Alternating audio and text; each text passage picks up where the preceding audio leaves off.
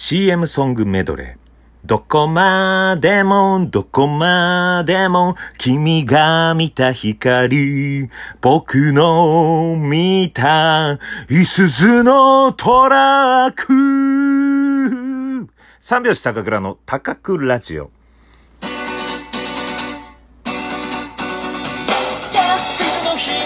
ご機嫌いかがでしょうか？お笑い芸人漫才師の三拍子高倉涼です。本日は第229回目の高倉城の配信です。ラジオトークアプリでお聞きの方は画面下のハート、笑顔、ネギを連打、画面中央のフォローするをタップ、画面上の星マークをタップ、質問やギフトを送っていただければ、えー、星雲のお線香をあげます。この番組はラジオトークをキーステーションに、ポッドキャスト、Amazon Music、3つのコンテンツから配信しております。よろしくお願いします。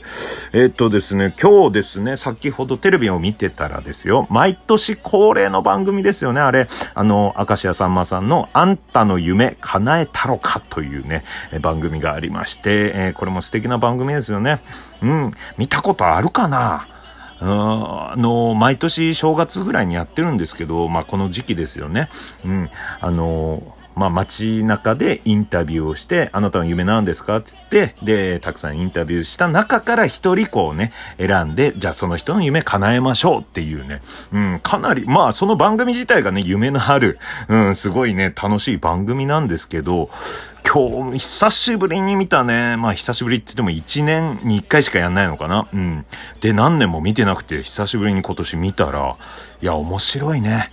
うん。まあ、あの、まあお母さんが、え子供がパンダ大好きだからパンダに抱っこしてもらいたいっていう、えー、子供の夢を叶えてあげたいっていうので、えー、それで、えー、まあパンダの、まあ、特殊メイクというか映画とかで使う、こう、偽物のパンダね、めちゃくちゃ本物に近いパンダが現れて、で、パンダ大好きな女の子と一緒にこう抱っこするっていうね、うん、こう写真を撮るっていうそういうやつがあったりとか、えー、あとはですね、まあ、あの、まあ、彼女に、えー、綺麗なイルミネーションを見せて、で、花火を見せたい。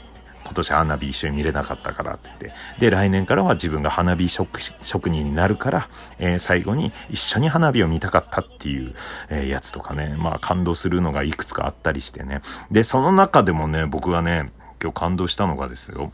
うん。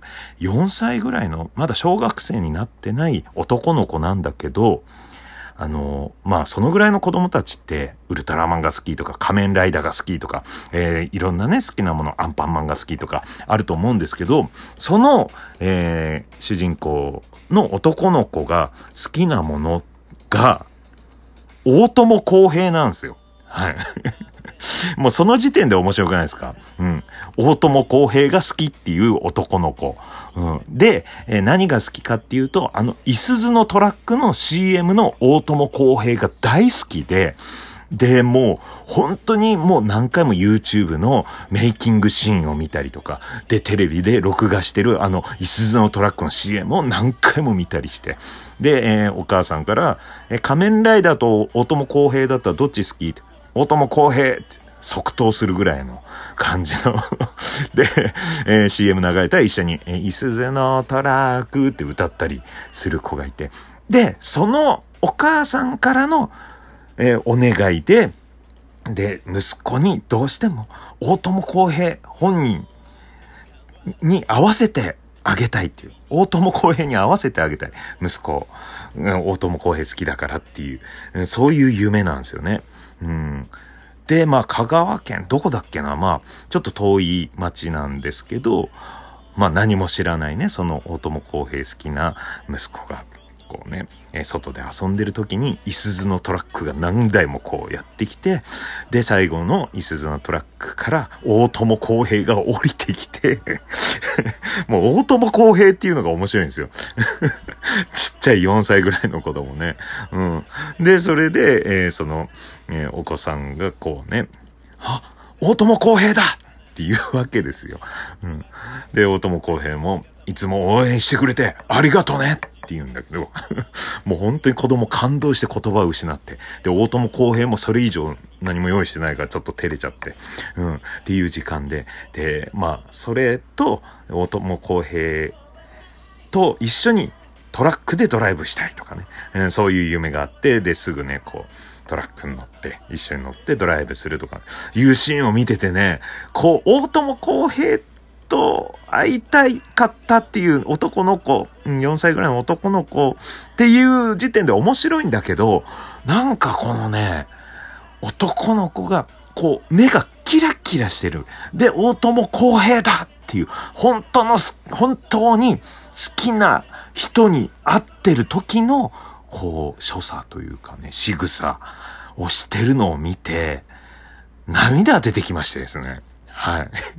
もう、涙腺、ゆるゆる。本当に、涙腺のこの蝶つがいが、もうネジ2、3本外れてるんですよ。うん、昨日も初めてのお使いで泣いたっていう話をしましたけど、うん、今日もですよ。やられましたね。うん、まあ子供が好きなんかな。うん。いや、忘れないでほしいな。あの時の気持ち。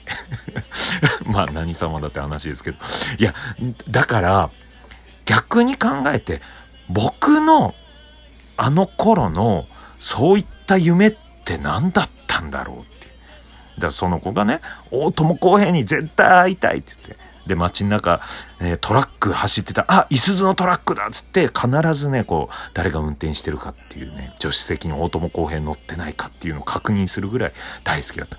あの頃のそういった夢って、あったんかなと思ってね。いや、今考えても全然思い出せないんですよ。なんとなく生きてた。うん。まあその時はその時でね、うん、楽しいことあったと思うんですよ。電車が好きとか、うん、同じ本何回も読んでたとか、あとはまあウッドペッカーが好きだったりとか、ポパイ、えー、好き、トムとジェリー好きとかね、あとレゴ好きだったりとかね、そういうのは知ってた筋肉マンが好きとかね、そういうのあったけど、あの情熱っていうのは、大友康平ぐらいの情熱っていうのはなかったかなと思ってね。うん。で、言ったら、今あるかな？その感じって思ったの。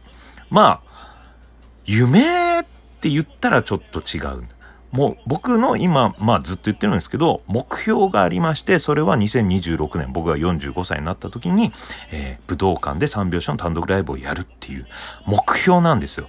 で、ただ、このね、えー、さんまさんのあんたの夢叶えたろかの番組出て、スタッフさんに、えー、なんか夢ありますかって言って、で、武道館で単独ライブやりたいですって言って、あ、じゃあ叶えましょうって言われて、武道館借りてもらってさ、で、3拍子でどうもってやるのも違うんですよね。うん。だってお客さんも来てない。まあお客さん集めてもらうにしろ、自分で集めたじゃないし、自分でそこでやりたいっていうのが目標ね。うん。だから夢ってなると、だからあの子の大友康平みたいなこと、今あるのかなと思って、まあ比較的誰々に会いたいっていうのは叶ってるんですよね。会いたいっていうだけのやつはね。まあ子供の頃、えー、中学生、高校生の頃好きだった爆笑問題さんにもお会いできてますし、えー、フォークダンス鳴子坂さんにもお会いできてますし、うん。まあただダウンタウンさんにはお会いできてないね。うん、ただダウンタウンさんに会いたいっていう夢は別に、うん、それでね、えー、スタッフさんに会わせてもらってって言って、なんか感動もちょっとね、うん、あんまりないしね。やっぱり自分の力で共演させてもらいたいっていうね。うん。だからそう考えたら、やっぱね、自分が中高生の時に好きだったアイドル、僕はね、牧瀬里穂さん。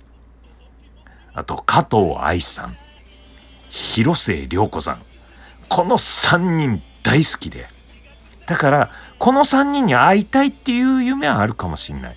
もしその番組のスタッフさんが来て、なんかね、一つって言って、叶いそうなやつ。いやー、無理かな。出てくれないよな。牧瀬里穂さんとか、加藤愛さんとかさ、広末さんとか。うん、でも、さんまさんの番組ってなると出てくれるかもしれないね。うん。で、ただ会うだけじゃ嫌だよね。うん。だから僕、両高倉で、ビーチクイーンという歌を持ってるんですよね。うん。で、見たことない人はですね、ミュージックビデオあります。 JOYSOUND でも、え本人映像で流れてます。え僕が砂浜で女性用のビキニを着て、って踊って歌うっていうね。変態です、変態です。その歌を、その、えー、牧瀬里穂さん、加藤愛さん、広末涼子さんと一緒にビキニを着て歌う。これどうだ？無理か。これだったらもう本当に、うわー楽しいってなるね。うん。あとはまあ最近だと長澤まさみさんと広瀬すずさんも入れたいね。うん。楽しいって、長野めいさんも。うん。えー、入れたいね。そこでビギン来てさ、みんなで、砂浜で。うん。僕を中心に周り囲んで。うん。歌いたい。これ夢かな いや、まあさっき考えてたの見てて、その番組ね。何かなと思ってね。うん。まあ、あとはですね、もう一つは、まあ、中学校の同級生の、うん、まあ、親友ですね、堀口慎太郎という、えー、友達がいて、まあ、中学生時代結構ね、部活も一緒で、塾も一緒で、えー、まあ、いろんなね、ふざけたことやって、で、二人でトンネルズさんみたいになりたいねっていう、うん、お笑い芸人になりたいっていう感じで言ってた、その堀口が、今、カナダに住んでるんですよね。家族で。えー、奥さんとお子さんで。カナダで、で、日本人向けの観光ガイドをやってるわけ。だから、僕の まあ、真面目な夢としては、そこ。うん、カナダに行って、堀口の観光ガイドの案内で、オーロラを見るというね。これだったら、さんまさんの、あんたの夢叶えたろかの番組で連れてってくれるんじゃないかな。どうですかね。はい。というわけで、えー、高倉、生、高倉ラジオ、毎朝6時半からやってます。そちら聞いてください。バイバイ。